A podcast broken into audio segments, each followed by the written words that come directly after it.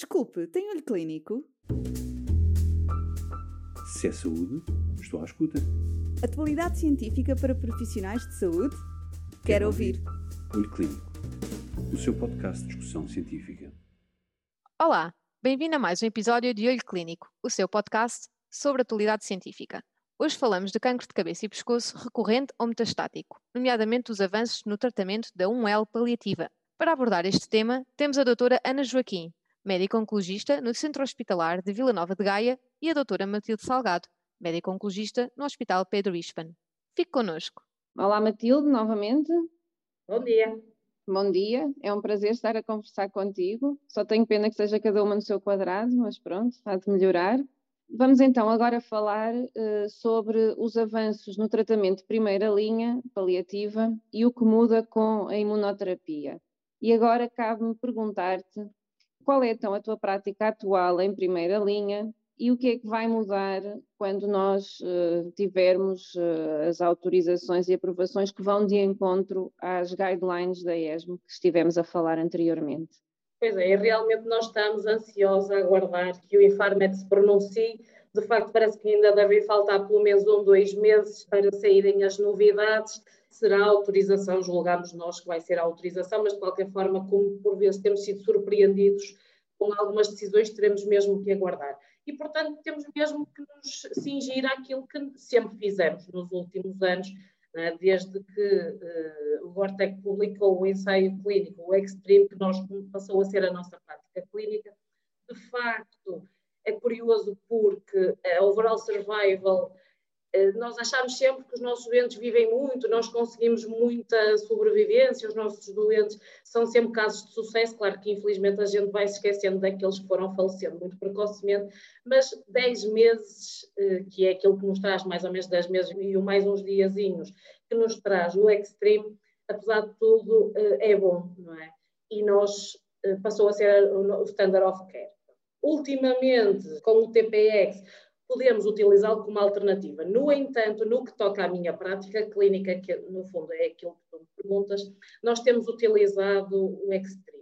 E usamos eh, maioritariamente a carboplatina, porque temos uma população bastante frágil.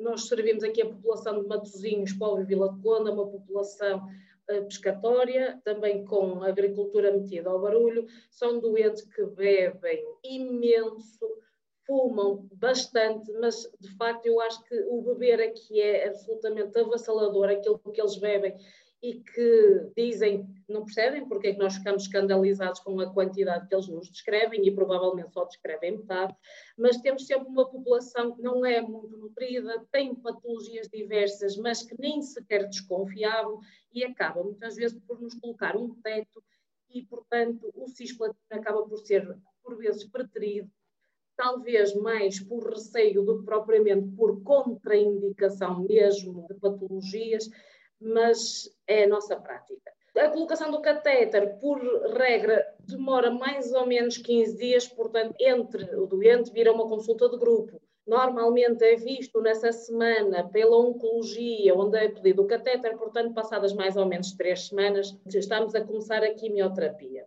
E, naturalmente, temos, é? é? depois no que toca às toxicidades, não me parece que vale a pena falar muito sobre este tema, porque já está mais do que documentado.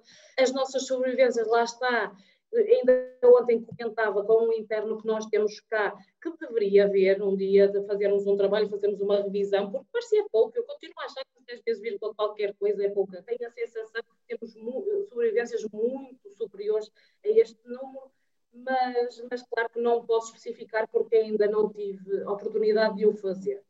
Mas eu sei que a tua prática é muito diferente da minha, sobretudo agora nos últimos tempos, dedicaste a experimentar e a, e a gostar cada vez mais da nova alternativa, que ainda não inclui a imunoterapia, porque isso vem a seguir, mas eu gostava de saber qual é, é a tua experiência, como é que os doentes têm, porque aí tens mesmo que fazer a cisplatina e, portanto, automaticamente é muito diferente daquilo que eu tenho feito eu uh, se calhar dividia aqui em nos doentes, uh, que foi aqueles que estiveste a falar, que são fit para platino e que têm uma necessidade de resposta, não é?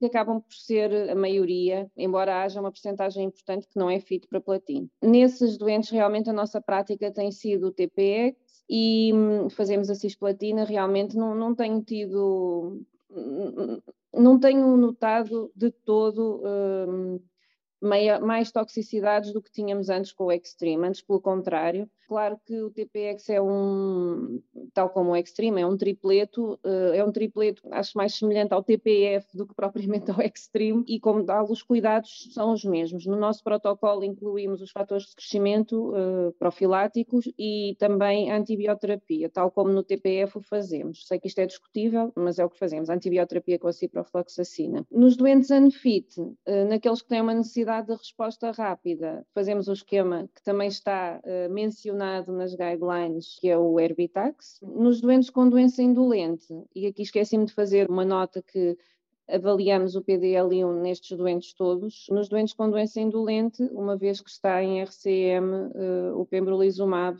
e os que têm PDL1 superior a 20 no nosso serviço, e numa que tinha um PDL1 superior a 19, uh, fazemos o pedido de autorização especial, que tem vindo a ser recusado como sabes, e portanto uh, optamos por monoterapias, taxano, cetuximab, deixando o metotrexato para quando já não temos mais nada que fazer em termos de tratamento médico. E então agora, agora quando, pois, já sei o que me ias questionar, desculpa interromper-te, e quando o Infarmed abrir os cordões à bolsa? Ora, isso é uma bela questão, Matilde. Assim, eu acho que hum, o que é que vai mudar, não é? Acho que no primeiro grupo de doentes, portanto, nos doentes fit para platina e com necessidade de resposta, a indicação será sempre um tratamento combinado. E aqui parece-me que temos duas alternativas, não é? Temos a combinação do pembro com a quimioterapia e temos o TPE.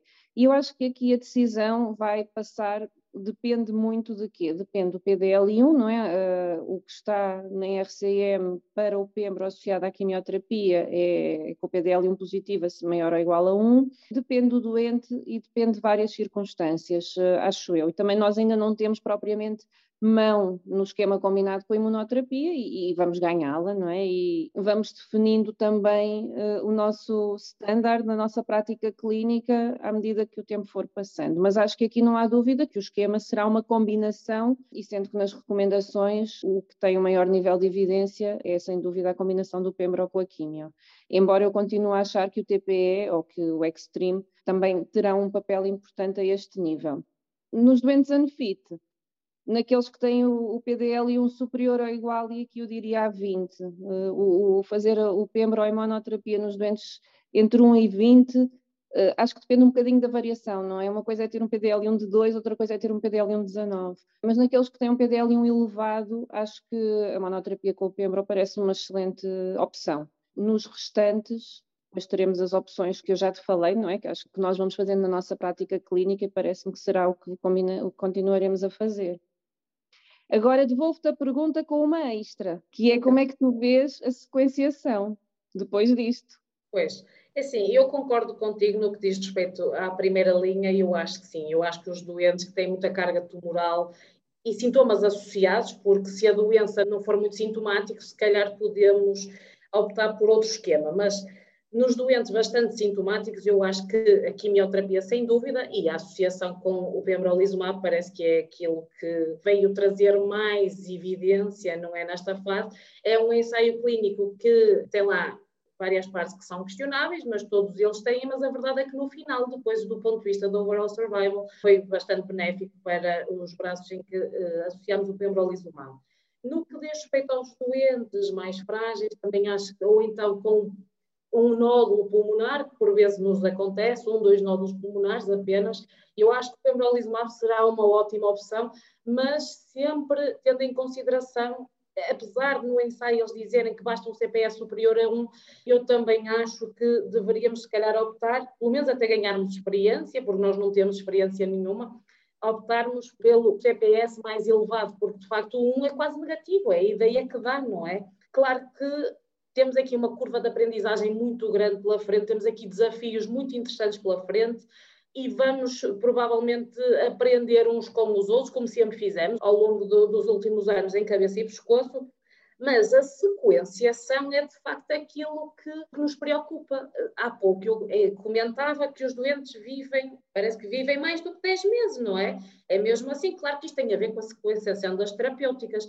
Eu tenho receio, eh, pronto, vocês já sabem que eu normalmente gosto sempre de pensar, ora, vamos aqui traçar um caminho, vamos aqui tentar ser objetivos e traçar um caminho, e não estou muito habituada neste momento em cabeça e pescoço em pensar, bem, vou agora dar tudo o que tenho e depois logo se vê. Claro que logo se vê, nós continuamos a ter armas terapêuticas a seguir. Né? Se fizermos uh, platino, com 5FU e o pembrolizumab ainda não utilizamos os taxanos, portanto podemos utilizar em segunda linha. Existe mesmo uh, no ensaio, eles fazem referência numa parte em que os doentes, mesmo depois de terem feito pembrolizumab, podem ter feito outro inibidor de checkpoint e continuaram a ter eficácia.